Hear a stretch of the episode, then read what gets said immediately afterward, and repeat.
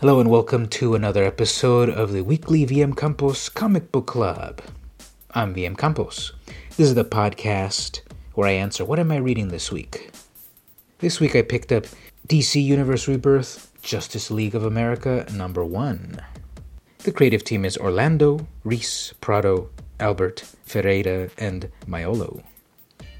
Now, admittedly, I picked up this book because I saw the main man on the cover. Alternate cover number two features Lobo on the cover. Now, this is pre the new 52 Lobo. This is classic biker gang type Lobo. Bulky, disheveled, tough looking Lobo.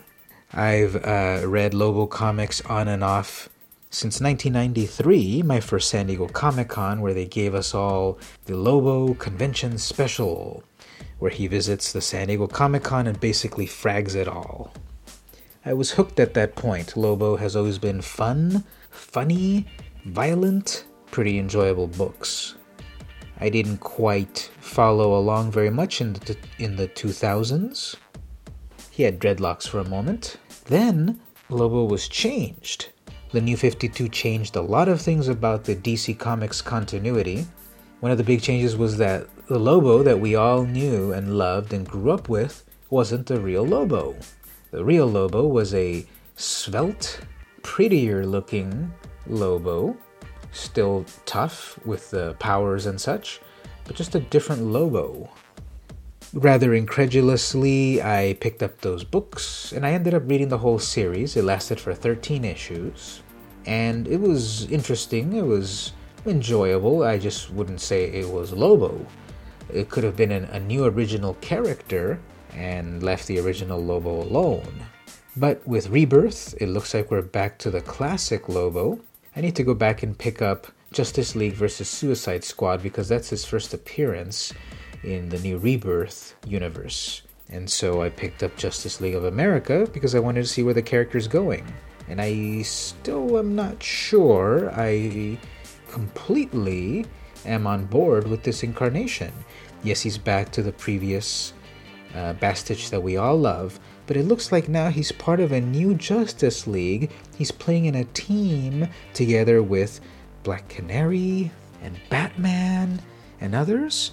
I just honestly I don't get it. I feel like this is a mishmash having all of these characters together fighting common threats, and it's all kind of explained on Lobo's first appearance here. Gotta say, Troll, when the bat asked me to work his hero job, I pegged it for a regular spike in the cuticle. But you saved old Lobo from the boredom. Alright, but uh, so Lobo, because he doesn't want to get bored, he's gonna work with the Justice League. He's gonna work with Batman. Look, if you know anything about the history of Lobo, you know that he's been to heaven and to hell. He's been kicked out of both. He's fought God, he's fought the devil, he's killed them both.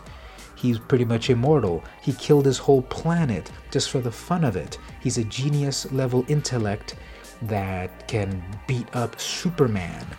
So, this incarnation where he's part of a team, I don't know. I'm not I'm not feeling it and he the this threat that's coming to Earth in this issue, Lobo could have mopped up the floor with them easily in one panel.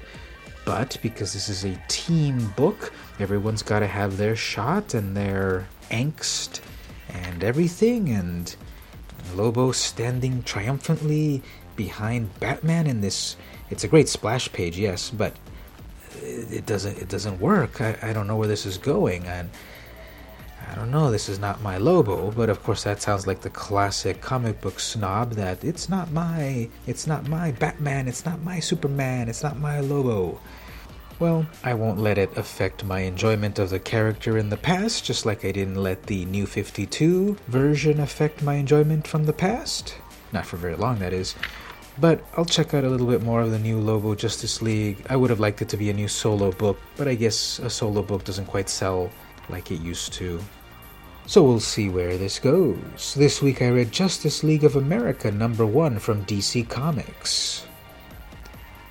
This has been the VM Campos Weekly Comic Book Club. See you next week.